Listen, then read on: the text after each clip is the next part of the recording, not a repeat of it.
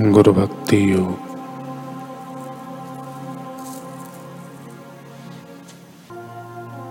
गुरु भक्ति योग का आश्रय लेकर आप अपनी खोई हुई दिव्यता को पुनः प्राप्त करो। सुख दुख, जन्म मृत्यु आदि सब द्वंद्वों से पार हो जाओ।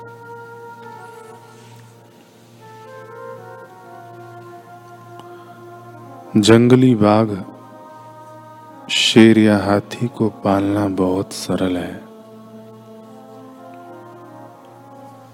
पानी या आग के ऊपर चलना बहुत सरल है। लेकिन जब तक मनुष्य को गुरु भक्ति योग के अभ्यास के लिए हृदय की तमन्ना नहीं जागती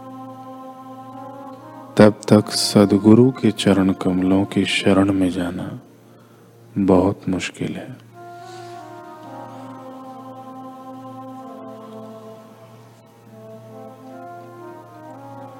गुरु भक्ति योग माने गुरु की सेवा के द्वारा मन और उसके विकारों पर नियंत्रण एवं पुनः संस्करण।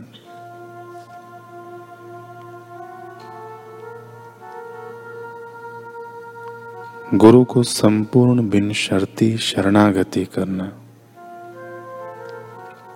गुरु भक्ति प्राप्त करने के लिए निश्चित मार्ग है।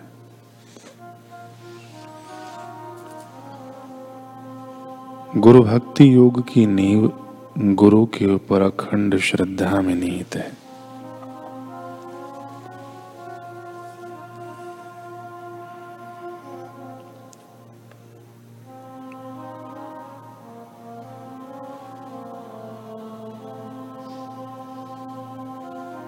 बनारस शहर का नाम कौन नहीं जानता?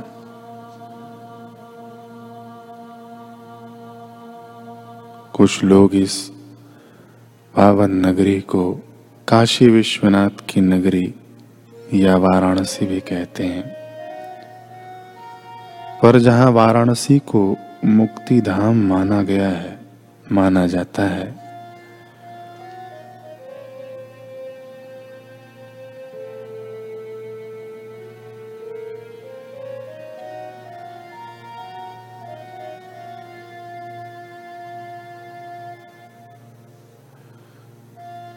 वहीं का एक प्रसंग है।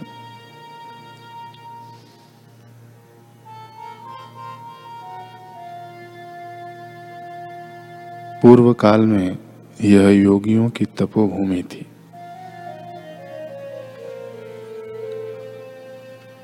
इसी भूमि पर जगत गुरु स्वामी रामानंद जी का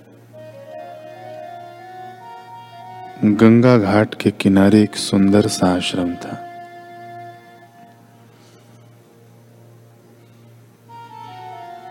अद्भुत व अलौकिक समय था वह।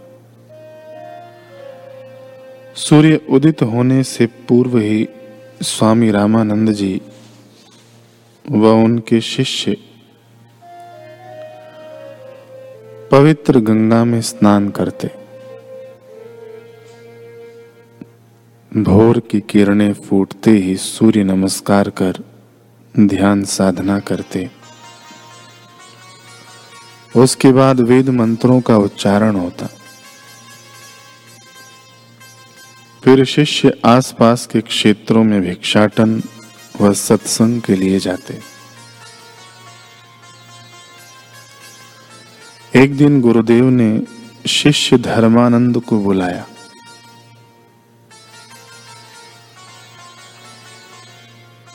और उससे कहा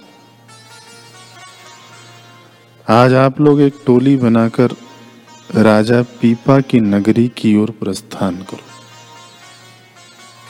सुना है कि वह बहुत ही धर्मात्मा व दानी राजा है। जाओ जाकर उसकी सेवा ग्रहण करो। शिष्य धर्मानंद गुरु आज्ञा अनुसार दस गुरु भाइयों की टोली लेकर राजा पीपा की नगरी में पहुँचे।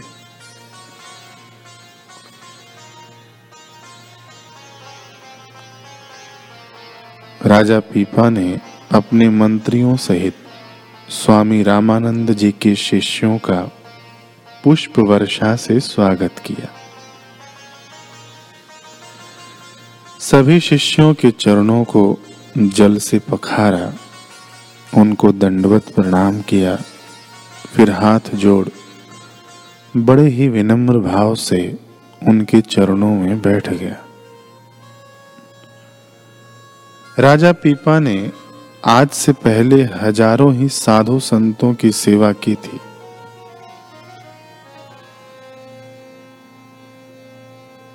दान, दक्षिणा वस्त्र आदि बहुत कुछ अर्पित किया था। पर कभी किसी के प्रति आकर्षण नहीं हुआ था। फिर आज क्यों उसके साथ यह अजब घटना घट रही थी? जैसे धरती का गुरुत्वाकर्षण हर प्राणी वस्तु को अपनी ओर खींचता है। एक चुंबक जैसे लौह कणों को अपनी ओर आकर्षित करता है। वैसे ही आज रामानंद जी के शिष्यों की टोली राजा पीपा को अपनी ओर आकर्षित कर रही थी। कारण क्या था? यही कि आज राजा पीपा के सामने बैठा हुआ संत समाज वह नहीं था, जो भोजन, धन वस्त्र आदि के लिए दर दर भटकता है। यह तो वह साधु समाज था, जो गुरु आज्ञा की मशाल लिए जिज्ञासु आत्माओं की तलाश में दूर दूर जाता है।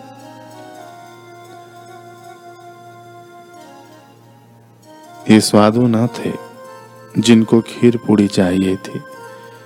ये तो वे साधु थे, सज्जन शिष्य थे जिन्हें प्रभु के लिए तड़पती सच्ची आत्माएँ चाहिए थी।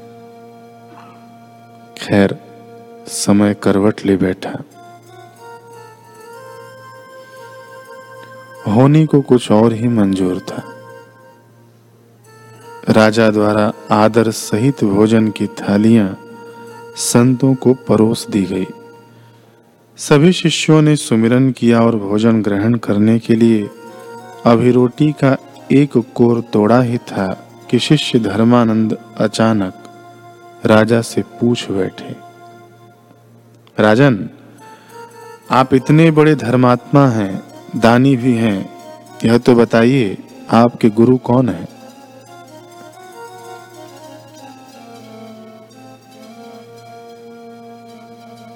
राजा पीपा ने सहजता से कहा, मुनिवर बचपन से संत सेवा का बहुत महात्म्य सुना है। सभी से यही सुना कि संतों के चरण पड़ने से घर, महल पवित्र हो जाते हैं। बस इसलिए सेवा भाव जागृत हो गया। पर जैसा कि आपने गुरु धारण करने की बात कही तो अभी तक तो मेरा कोई गुरु नहीं है।